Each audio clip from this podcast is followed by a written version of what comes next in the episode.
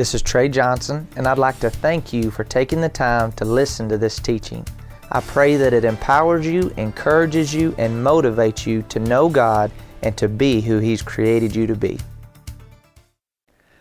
Welcome. Thank you so much for allowing us to come into your home today and spend the next several minutes with you just growing in our relationship with God. You know, our heartbeat is that you know God and that you are the best you that you can be. And that comes by knowing the heartbeat of our Heavenly Father. And we've been talking about being confident in knowing the will and the plan of God for our life. And today we're going to talk about that it pays to obey. A lot of times people think that it costs to obey, but it pays to obey. So let's go to Job chapter 36, verse 11 and 12 is where we're going to start today. And if you have your Bible, pens, notepad, your device, whatever you take notes on and whatever you read on, uh, if you would go there with me, Job 36, verse 11 and 12, and it says, If they obey and serve him.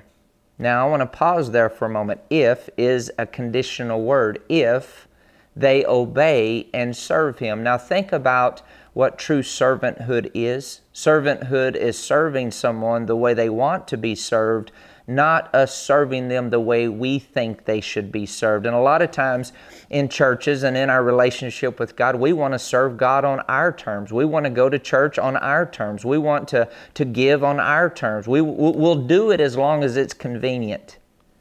But true servanthood is saying, God, not my will, but your will be done. How would you like me to give? How would you like me to serve? How would you like me to pray? How would you like me to believe? And we find that out by His Word. If they obey and serve Him, notice what He says they spend their days in prosperity, their years in pleasures. But if they do not obey, they perish by the sword, and they shall die without knowledge. So He says, okay, if you obey, and serve Him according to His Word, according to the leading of the Holy Spirit, that you're going to spend your days in prosperity. But if you don't obey, there's consequences to not obeying. Remember, it pays to obey. Isaiah 119, it says, If we be willing and obedient, we'll eat the good of the land. Notice if, the, the, the word if is in both of these scriptures. If we're willing and obedient. Willingness has to do with our attitude. Obedience has to do with our action. How willing are you to do it God's way? How willing are you to go everywhere He tells you to go and do what He tells you to do? How willing are you if we're willing and obedient? Obedience is an action, it pays to obey God. Now, go with me to Luke 17, and we're going to talk about the importance of obeying to completion that a lot of times it's we get excited about the things of God. We hear God, we're applying His Word. We we hear that God has a good plan for our life and and that He wants us to know His will. But but let's look at some things that can help us grow in our faith. You know, we're we're all believing for signs, wonders, and miracles. We're believing to come up in our relationship with God. We're believing for things to get stronger in our marriage and our finances and our physical body and whatever we're called and created to do. And so listen to what's taking place here in Luke chapter 17. We'll start in verse 3. He says, Take heed to yourselves. If your brother sins against you, rebuke him, and if he repents, forgive him. And if he sins against you seven times in a day, and seven times in a day returns to you, saying, I repent, you shall forgive him. Verse 5 And the apostle said to the Lord, Increase our faith.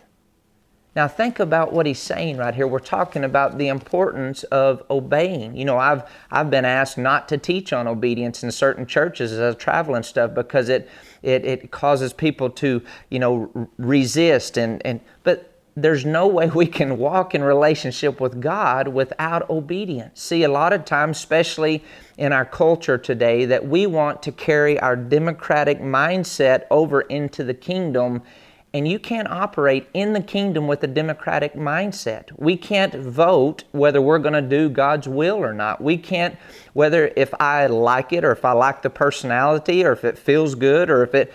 No, in the kingdom, we have a king, and his name is Jesus.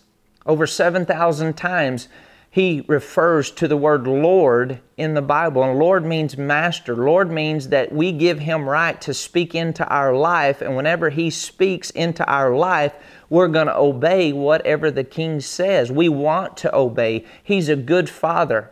He is, has a good plan. You know, Ephesians chapter 2, verse 10 says that He has a good plan, that He's prearranged for you and I before the foundations of the earth. And when we come into the family of God by calling on the name of Jesus, it says, now let's choose to walk in this good plan. It's a choice to obey. If you're willing and obedient, you eat the good of the land. If we obey and serve Him, we'll spend our days in prosperity. If, if, how willing are you? How's your heart? And right here, Jesus is talking to the disciples, and he says, if, if a guy does you wrong and he asks you to forgive him seven times for the same sin in the same day, he says, forgive him. In Matthew 18, verse 21 22, he says, if, if he comes against you seven times in uh, the same day, sinning against you, he says, not only seven times, but seven times 70 you forgive him of the same sin in the same day. That's 490 times. That's every three minutes in a day. If you don't go to sleep, forgive the person. So notice, notice how the disciples respond.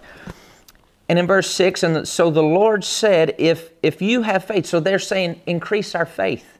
In other words, we, we need more faith to walk in the character of God. We need more faith to walk in the nature of God. We need the faith to do what you're calling us to do, to, to, to forgive this person, to love this person. And Jesus is saying, You have the ability to forgive. Your ability is inexhaustible. You have the ability to love. Romans 5 5 says, The love of God is shed abroad in our heart by the Holy Spirit, that you have what it takes to walk in victory. And Jesus is talking to them about this, and they said, Lord, increase our faith. Now, Jesus wasn't talking about taking the five loaves and the two fish and multiplying it to feed 5,000. He wasn't talking about opening the blind eyes. He wasn't talking about calming the sea. He wasn't talking about removing mountains at this moment. He was talking about walking in the character and nature of God. And the disciple says, I need more faith. Increase my faith. Verse 6 So the Lord says, If you have faith as a mustard seed, I'm going to read this out of the Amplified Translation. And the Lord answered, If you had faith, trust, and confidence in God, even so small like a grain of mustard seed, you could say to this mulberry tree, Be pulled up by the roots and be planted in the sea, and it would obey you. So notice what he's saying right here. He's saying, If you have faith. Now, if you're born again child of God, I want you to know you have the faith of God on the inside of you. Romans 12, 3 says, To every one of us is dealt the measure of faith. Now, You've probably heard Ephesians 2, verse 8 and 9 For by grace are you saved through faith that is not of yourself, it is a gift of God. So when you come into the kingdom of God, you come in by faith. When you come into the family of God, you're given the measure of the God kind of faith. When you come into the family of God, then he tells you and I to live by faith. Romans 1.17. Then he tells us to walk by faith. 2 Corinthians 5 7. Galatians uh, 5 6. He says, so you come in by faith, you live by faith, you walk by faith. Hebrews 11 6 says, we please God by faith.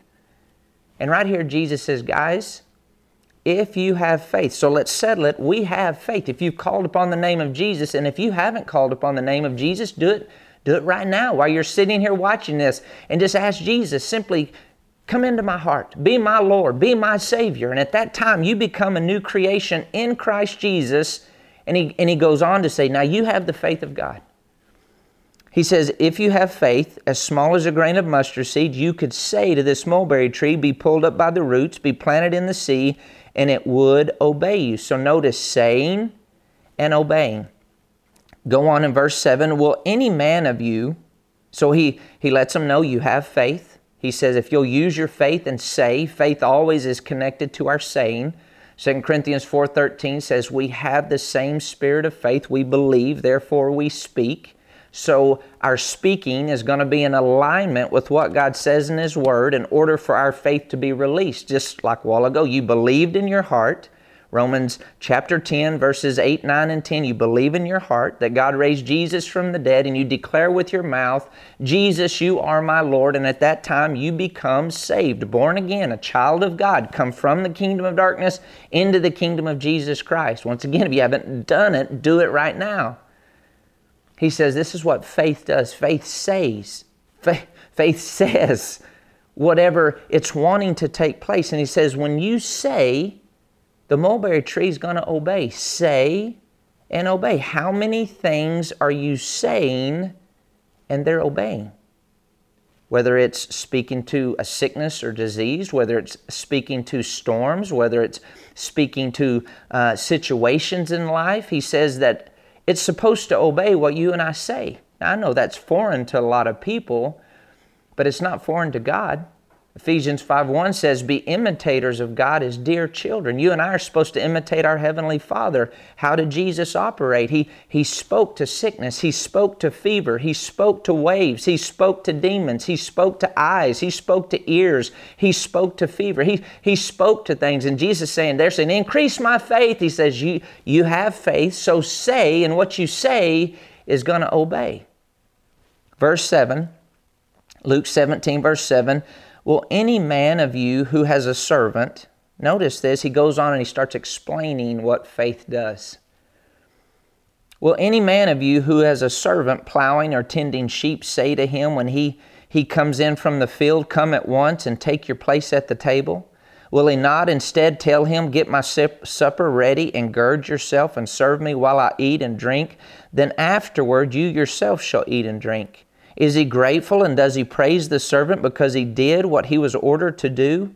Even so, on your part, when you have done everything, notice that when you have done everything that was assigned and commanded you, say, We are unworthy servants, possessing no merit, for we have not gone beyond our obligation. We have merely done what was our duty to do. So, Jesus is talking about faith and about what we say, obeying what we say. And he says, verse 7 Is there any man who has a servant plowing or tending sheep? Say to him when he's come in from the field, Come at once and take your place at the table. Will he not instead tell him, Get my supper ready, gird yourself, and serve me while I eat and drink? Then afterward you yourself shall drink. So, what's the purpose of the servant in this story? That the servant doesn't just start the project. Yeah, they might have been working hard to, to plow the fields. You know, I grew up helping my granddad and my aunts and uncles and we, we would we would work in the fields. We would pick pick weeds. We would hoe weeds. We would we'd be out in the fields and it and it takes work to plow. Even with the greatest technology nowadays it takes a lot of effort and time and understanding and it's phenomenal what our farmers do for our country. But he's saying this servant is working. The servant is tending sheep. The servant, whether it's cattle or horses or sheep, the servant's working. And you don't let them get part way through their job and let them sit down. No, when they come in, you have them continue on until their job is complete. Now he's talking about faith. Increase our faith. And then he starts using this example that whatever the servant is told to do, the servant needs to obey to completion. And then he, he tells us in, in verse 10 even so on your part. When you have done everything that was assigned and commanded you, say, We're unworthy servants, possessing no merit. And he goes on to say, I've done everything I was supposed to do. So, part of us getting results, us seeing the healing power of God, miracles, signs, wonders, in order for the things that we speak to to obey us, we've got to step back and are we obeying?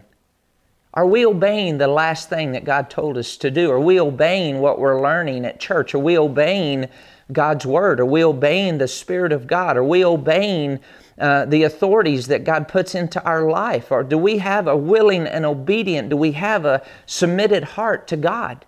You know, the Bible says in the last days, Let's go over there. 2 Timothy 3 5. And this paints such a picture of where we're at today. You can just look around and see where we're at. And it says, But know this, that in this is 2 Timothy 3, verses 1 through 5. But know this, that in the last days perilous times will come, for men will be lovers of themselves, lovers of money, boasters, proud, blasphemers, disobedient to parents, unthankful, unholy, unloving, unforgiving, slanderers, without self control, brutal, despisers of good, traitors, headstrong, haughty, lovers of pleasure rather than lovers of God. Listen to this, verse 5 having a form of godliness, but denying its power, from such people turn away. They've denied the power. He says it's very important that you turn away. Don't, don't have a form of godliness. In other words, we're, we're going through the motions. We're saying the right things. We, we go to church. We have the t shirts. We have the bumper stickers. We have the caps. We have the whatever it is. But is there power in our life? God wants there to be power. Power is the ability to get results. He wants the power of God to show up at our house, not just in, in four walls of a building. He wants the power of God out on the job site. He wants the power of God in our marriages, in our kids, in our finances, in our physical body. He says, don't have a form of godliness where you look the part, you sound the part, but really there's no, no demonstration of the will of God in our life. He wants us confident that we're walking in the will and plan of God for our life. He says, so, so you go back to what Jesus is saying He's saying obey to completion. Because when you obey, what you say will obey you. So if you're not obedient, if you're not an obedient person, if you're not willing, you don't your heart's not right towards the things of God, you only obey when it's convenient. You only obey when you want to. You only obey when it feels good. You only obey, you know, if you've had enough sleep. Whatever the case is, he says, in order for me to get results, what I'm speaking to obey in me, I've got to be obedient to the authorities in my life, to the Word of God, to the Spirit of God, to the anointing of God, to the leadership of God. Now go with me to Matthew chapter 8. Now, I know this isn't talked about a lot in Christian circles, but it's time for you and I to rise up and get results in our life. That, that God wants us to walk in the power of God, and, and we hear that power of life is, is in the tongue. You know, James tells us that our tongue is like a rudder on a ship, and that when we continue to stay consistent and we, we speak life to our situation, that whatever condition our life is in, it's going to turn around no matter how intense the storm is, no matter how intense the waves are. That if we stay consistent, saying what God says, our finances will turn around, our physical body will turn around, our destiny will turn around, our marriage will turn around, our kids will turn around by what comes out of our mouth. And, and Jesus is saying, guys, you can speak to the mulberry tree and be confident and it's going to obey you when, like a servant of faith, you're being obedient. So, to the degree of my obedience determines the degree of my faith. That's really good. I hope you wrote that down. The, the, the level of my obedience determines the level of my faith. Now, I can hear the Word of God and Romans 10 17 says, faith comes by hearing, hearing by the word of God, and I can have a head full of knowledge, but, but God wants there to be results. We want to take it from our head to our heart. And He says, part of this, you can be confident that whatever you speak to is going to obey you because you're being obedient. Matthew chapter 8. Now, this is the, the story of the centurion. We're going to start in verse 5 in the New King James Version. And now, when Jesus had heard had entered Capernaum, a centurion came to him, pleading with him, saying, Lord, my servant is lying at home paralyzed, dreadfully tormented. And Jesus said to him, I will come and heal him. The centurion answered and said, Lord, I'm not worthy that you should come under my roof, but only speak a word and my servant will be healed. Notice that, only speak a word. Remember what Jesus was talking to the disciples that you have faith, now, now speak to the mulberry tree? And right here he says, Only speak a word, and my servant will be healed. For I also am a man under authority, having soldiers under me. And I say to this one, Go, and he goes, and to another, Come, and he comes. And to my servant, Do this, and he does it. When Jesus heard it, he marveled and said to those who followed, Assuredly I say to you, I have not found such great faith, no, not even in Israel. Now notice this. So, this centurion, a centurion at this time, in the Roman, um, this guy was a conquer, conqueror of nations. Okay, so a centurion, there's in the Roman army, there was the commander who was over 6,000 soldiers in the legion. Now, underneath the commander was the centurion, and there were 60 centurions that, that ran the legion, and under each centurion there was 100 men. And so this, this soldier, this conqueror of nations, recognized the authority and power that Jesus walked in. And he asked Jesus, My, my servant's at home and he's paralyzed. He says, But you don't even have to come to my house. I understand that you're a man under authority. He says, I'm a man under authority. And I realize that when I say to this one, go, and he goes, and another one, come, and he comes. And, and he was saying, because what I say, they obey me because I'm submitted to my commander. He says, I'm under authority, so I'm in authority. He's saying, because I follow through with what's told me to do, when I say something, it's done.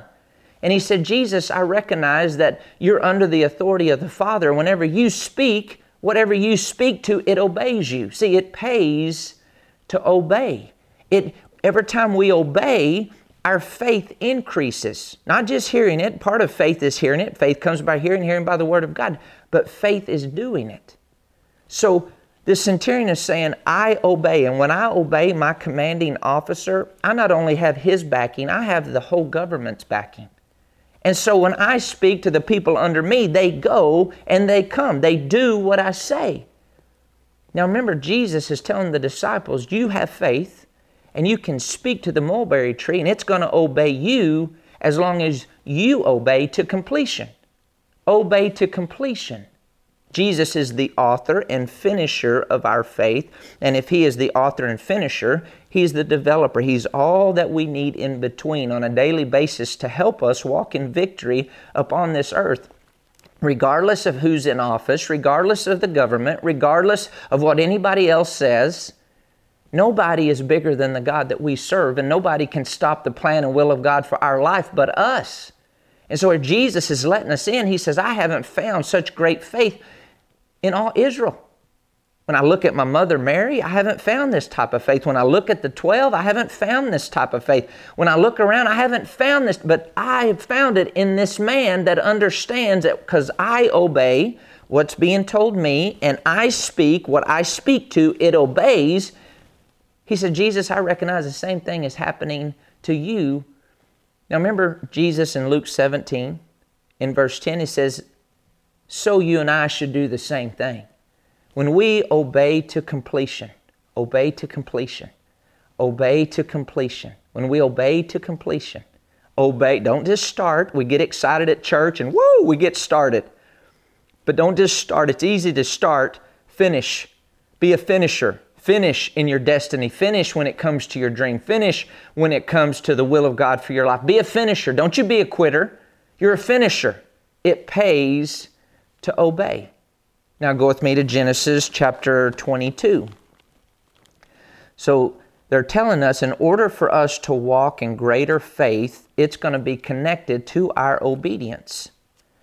Great faith, great obedience obeying to completion, not just starting something, not just obeying when everything's good. You know, it's easy to obey when everything's going great. It's easy to obey when you're at church. It's easy to obey uh, when the sun's shining, the birds are chirping.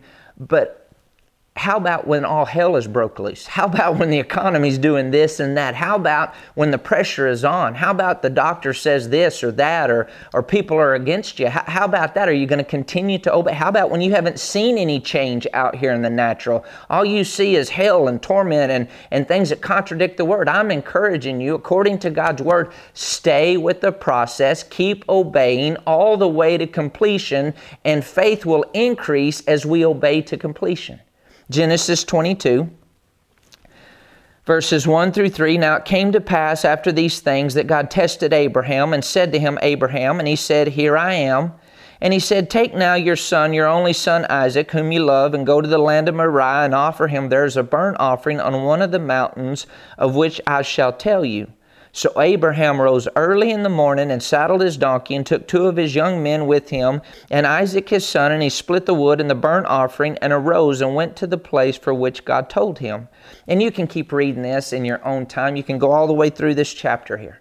But I want to I want to go down to verse 17 and 18 and what happens here is is remember we're obeying to completion. Faith increases when we obey to completion. So Abraham, there's nothing in the the world that meant more to him than his son Isaac.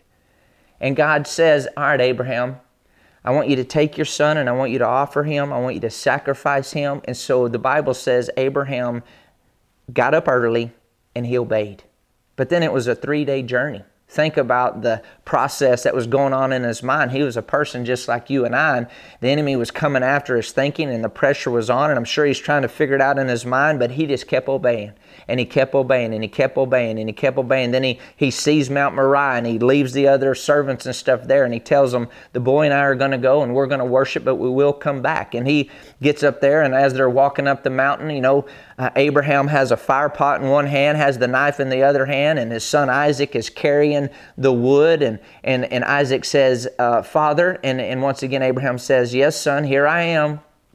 And he says, where's, where's the sacrifice? I see the, the knife, I see the fire, I see the wood. Where's the sacrifice? And Abraham says, Son, the Lord will provide. The Lord will provide. He's obeying one step at a time. He don't know how God's going to provide. He don't know how this is going to turn out. All he knows is what God told me to do, and I'm going to obey no matter what it looks like. Remember, faith increases not when we start, but when we obey to completion.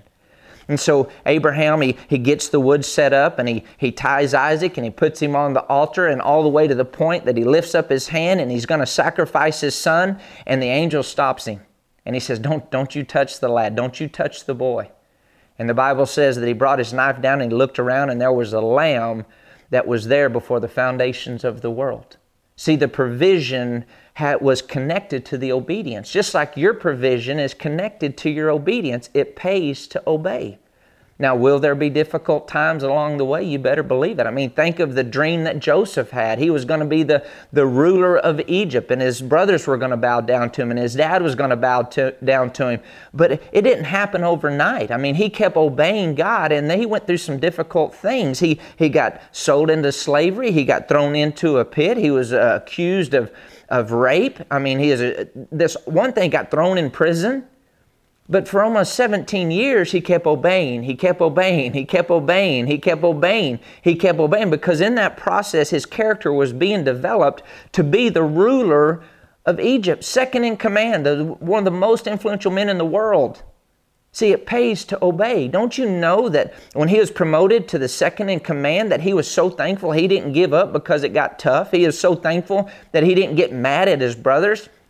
He was so thankful he didn't let bitterness and unforgiveness set down in his heart. You, you think of David. He was anointed to be the next king of Israel, and he didn't go out and get his business cards made up that said, next king of Israel, and start handing them out and everything. No, what did he do? He went back and he obeyed to completion, and he served Saul in the, in the palace, and he was on the worship team, and he was faithful taking care of his dad's sheep, and he was faithful, and there was a lot of development until he became one of the greatest leaders we've ever seen. So it pays to obey. But on the way to becoming everything God's called and created us to be, hold on to what God has told you. Don't just start something, finish something. When you finish, your faith increases. And right here, the angel stops Abraham and listen, listen to what he says after he provides the lamb. And at that place, Abraham, he identified a, a, a side of God's character and nature, Jehovah Jireh, the God who sees and the God who provides. He says, At this place, God, I realize, think of the relief that was on the inside of Abraham, that the thing that he committed to God, the thing that he sacrificed to God, the thing that he had worked so hard for, believing God for all these years was manifest, and God told him to sacrifice. And, and don't you know he was so relieved whenever, whenever God provided a, a ram? And it goes on in verse 17 because of his obedience, blessing I will bless you and multiply, and I will multiply your descendants as the stars of the heaven and as the sand which is on the seashore, and your descendants shall possess the gate of their enemies. Verse 18 In your seed all the nations of the earth shall be blessed because you have obeyed my voice. Abraham's obedience not only affected his son and wife, and it affected you and I. You know, in James chapter 2, he, he tells us that faith isn't just hearing or faith isn't just saying, faith is connected to our obedience. And the Bible refers to Abraham as the father of our faith. And it says he showed us how to live by faith, by his obedience. He says faith without works, it's dead, it's inactive, it's inoperative. But right here, God says, in blessing, I will bless you. In multiplying, I will multiply you. And it's going to affect your descendants, and you are going to possess the gate of your enemies because you have obeyed. It pays to obey. It pays to obey. If you're willing and obedient, you eat the good of the land. You overcome the enemy as you obey. The more you obey, the more confidence you have in the character and nature of God, the more your faith increases, not by starting something, but obeying to completion. Now go with me to, to 1 Samuel chapter 15. So you see, Abraham was a great example of someone who obeyed to completion. Now, 1 Samuel 15 we have how Saul, he partially obeyed.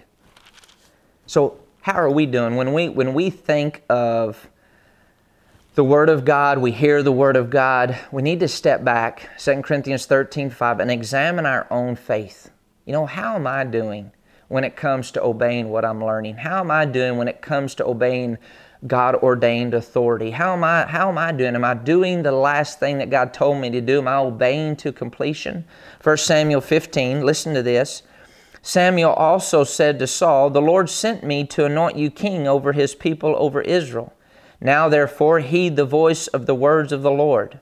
That says, The Lord of hosts, I will punish Amalek for what he did to Israel, how he ambushed him on the way when he came up from Egypt now listen to this. Now go and attack Amalek and utterly destroy all they have and do not spare them, but kill both man and woman, infant and nursing child, ox and sheep and camel and donkey. Now, so his directive from the Lord was to completely destroy them. Don't leave anything left. He says, I want you, this, this, is, this is your assignment. Now, verse 11, verse 10 now the word of the Lord came to Samuel because what happened is, is Saul takes the people and they go out and they killed thousands of animals. They almost did everything exactly the way God told them to do it, but they didn't kill the best of the sheep or the best of the cattle. They didn't kill the king. And, and Saul wanted to give the animals to the people to sacrifice to the Lord. And you know, the people were thinking, man, what, what a godly king we have here. He's wanting to sacrifice to the Lord. And so as Saul's doing this, see, we can, we can justify our relationship with God. We can think that we're being obedient by partially doing stuff by well i kind of i'm gonna i know god told me to do that but i'm gonna do it my way. I'm gonna i'm gonna put some of my reasoning in it. I'm gonna and and god is merciful and god is gracious and god wants to help us. He's a good father and and his grace is sufficient. And so when we mess up we ask for forgiveness we get right back in the game. But listen to what happens here. Saul he did part of it. And in verse 10 now the word of the lord came to samuel He's the prophet in this situation. And God comes to him, verse 11 I greatly regret that I've set up Saul as king, for he has turned back from following me and has not performed my commandments. And it grieved Samuel, and he cried out to the Lord all night long. So Samuel knew the heart of God. He anointed Saul as king over Israel. But now, when Saul didn't obey, God shows back up to Samuel and says, Man, I regret that I put him in this position. And Samuel, his heart is just hurt, and he calls out to God all night long. In verse 12, so when Samuel rose early in the morning to meet Saul, it was told Samuel, saying, Saul went to Carmel. Indeed, he set up a monument for himself, and he has gone on around, passed by, and gone down to Gilgal. Then Samuel went to Saul, and Saul said to him, Blessed are you of the Lord, I have performed the commandments of the Lord. So notice this Samuel shows up and Saul thought he did what God told him to do. He didn't obey to completion, but he did most of it. And so this is his response Blessed are you of the Lord. I have performed the commandments of the Lord. Verse 14, but Samuel said, What then is the bleating of the sheep in my ears and the lowing of the oxen which I hear? And Saul said, They have brought them from the Amalekites, for the people spared the best of the sheep and the oxen to sacrifice to the Lord your God, and the rest we have utterly destroyed. The rest we have utterly destroyed. Verse 16 And Samuel said to Saul, Be quiet, and I will tell you what the Lord said to me last night. And he said to him, Speak on. So Samuel said, When you were little in your own eyes, you were not. Were you not head of the tribes of Israel, and did not the Lord anoint you king over Israel? Now the Lord sent you on a mission and said, Go and utterly destroy the sinners and Amalekites and fight against them until they are consumed. Why then did you not obey the voice of the Lord? Why did you swoop down on the spoil and do evil in the sight of the Lord? And Saul said to Samuel, But I have obeyed the voice of the Lord and gone on a mission on which the Lord sent me and brought back Agag, king of Amalek, and have utterly destroyed the Amalekites. So listen, no, notice, notice what's taking place here. Saul was anointed king. God gave him a word. He stepped out and he did almost all of it. But see, partial obedience is still disobedience. It's just like partially doing a job. You might as well not do the job at all. If the job doesn't get done, don't do the job. We want to obey to completion. And right here, you know, Saul says, Blessed are you, Samuel. I did what God told me to do. and the man of God said, Be quiet. Listen, I want you to listen to what the Lord said. Why? Why did you partially obey? See, what happens is, is, and I want you to track with me this process here. When you and I first give our life to Jesus, we become a new creation on the inside, and our heart is so sensitive to the things of God. And remember the first time that you disobeyed God after you accepted Jesus as your Lord and Savior? It's like sticking a knife in your gut, and you're just like, oh, Lord, I apologize for, for sinning. I know better than to do that. And, and you ask for forgiveness and you get right back in it. But, but if we keep hearing God's word and we keep rejecting God's word, what happens is a, is a veil goes over our heart. And the next time we disobey, the next time we sin, the next time we go against God's word, we don't feel that conviction as much anymore. And it's like a it's like a strong pinch or something on your skin. It's like, ah. But if we keep disobeying, there's a pattern there we have a form of godliness, but we deny the power. We're going through the motions, but we're ignoring what the Holy Spirit is saying. We're not doing what we're hearing. We're not doing what authorities ask. We're not obeying to completion. There's a veil that goes over our heart until we don't even feel the Holy Spirit anymore in our heart. And when I say feel, I'm not talking about out here, I'm talking about in here. Now, even in that place of disobedience, even in that place of being separated from God, even in that place of having a form of godliness, but denying the power, God wants you and I to come out of that. He wants us to walk in intimacy with Him. He wants us to walk in relationship with Him. He wants us to fulfill the plan and will of God for our life. So what happens is if if we don't listen to the Spirit of God, then He'll send a physical person that maybe where you maybe you're hearing this message right now and I'm that voice in your life or maybe it's a pastor or a spouse or a friend that God speaks through and they might not even know that God's speaking through them to get your attention. And then if you you continue to disobey, well eventually you end up walking in destruction and you never fulfill the calling, the assignment, the destiny that God has for your life because you keep rejecting. You keep now, listen, we're seeing this all over the world right now. I want you to hold your place there, and I might come back, I might not. But go with me to Matthew 24. This is a very powerful description of what's taking place in today's society. And, and four different times um, he refers to don't, don't let yourself be deceived. Now, that this is what's taking place, Saul, back in 1 Samuel 15, he had a habit of being disobedient that he he thought he was more than he was. And he he in, in the beginning remember samuel said you realized that you needed god. You realized that you know it was an honor that god would use you. You realized that everything you had came from god. But you got to this point where you thought you would put your will over god's will. And and what happened because he did not repent 1 samuel 16 you see that he lived a life tormented by demonic spirits until it totally dis- destroyed his calling and destiny. It wasn't God doing it to him, it was his choices of not accepting and welcoming the Word of God, realizing that God is good and God is faithful and God wants to help us and He wants to, to, to come into relationship with Him in greater measures. He wants us to walk in power and authority.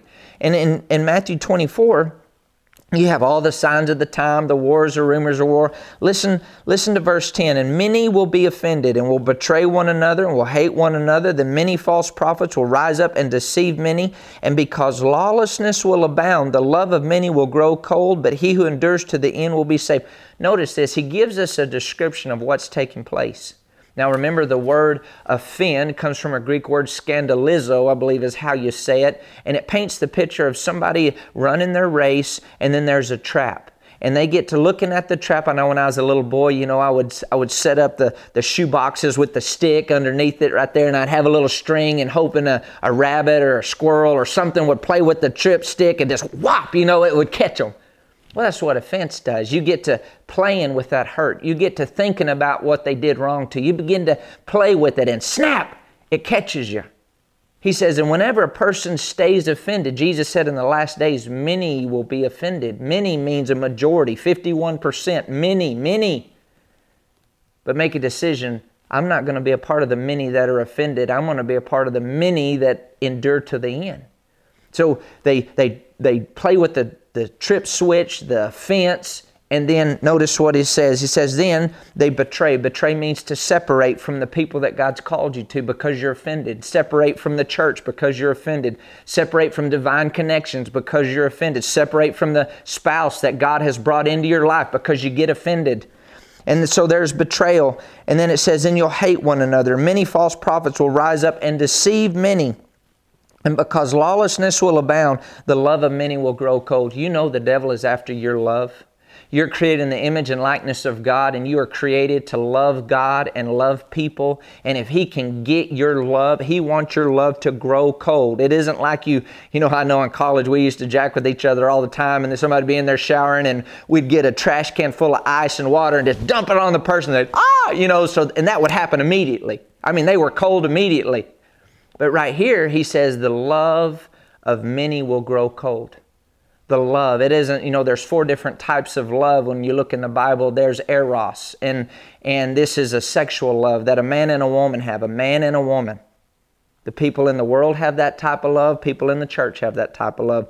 Another love is a phileo. It's a brotherly kindness. The world has the brotherly kindness. The church has the brotherly kindness. There's the third type is storge, and it's like a what you have for you know a, a movie star or somebody like that. You're kind of in awe. People that don't know God have this love. People that do know God have this love. So it's out of the church and in the church.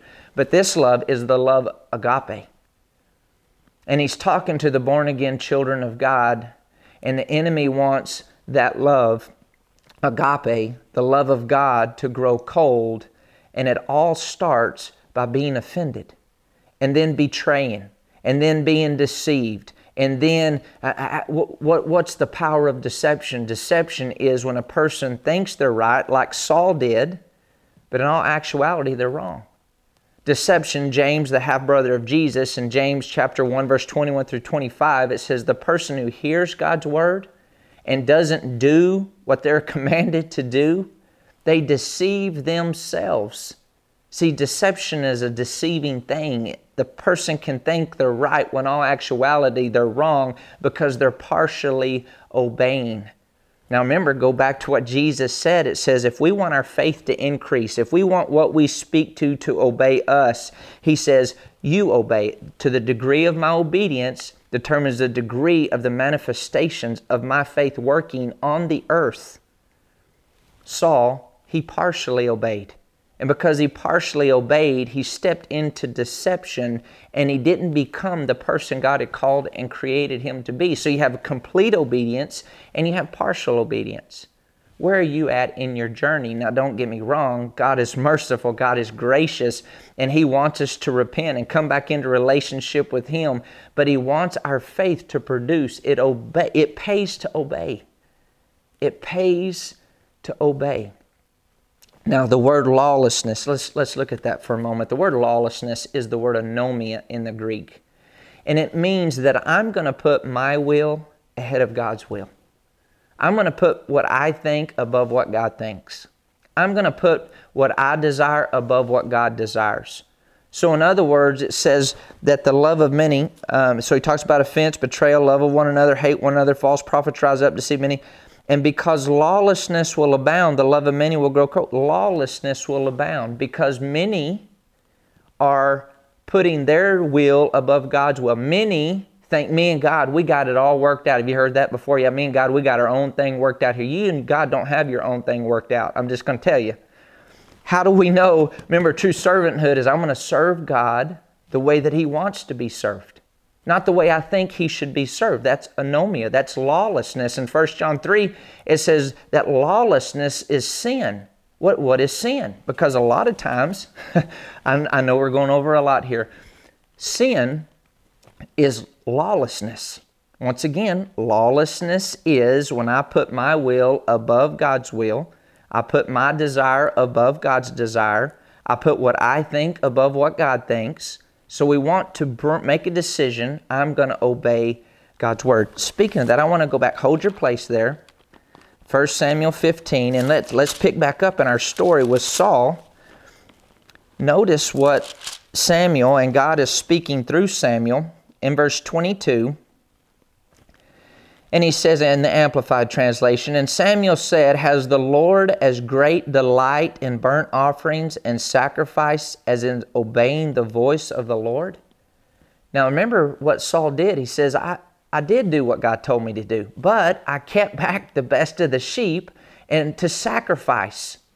And he says, has the Lord as great a delight in burnt offerings and sacrifices as in obeying the voice of the Lord? Behold, to obey is better than sacrifice, and to hearken than the fat of rams. He's saying obedience is better than your sacrifice. You can work long hours. You can act like you're going through the motions. You can do this. You can do that. But are you obeying God? He says obedience is better. Remember, it pays to obey. Keep going, verse 23. For rebellion is as the sin of witchcraft, and stubbornness is as idolatry. And he goes on to tell him about the power of rebellion and, and stubbornness. Now, think about this sin is as witchcraft. Now, you have people that perform witchcraft knowingly, and then you have people that perform witchcraft unknowingly.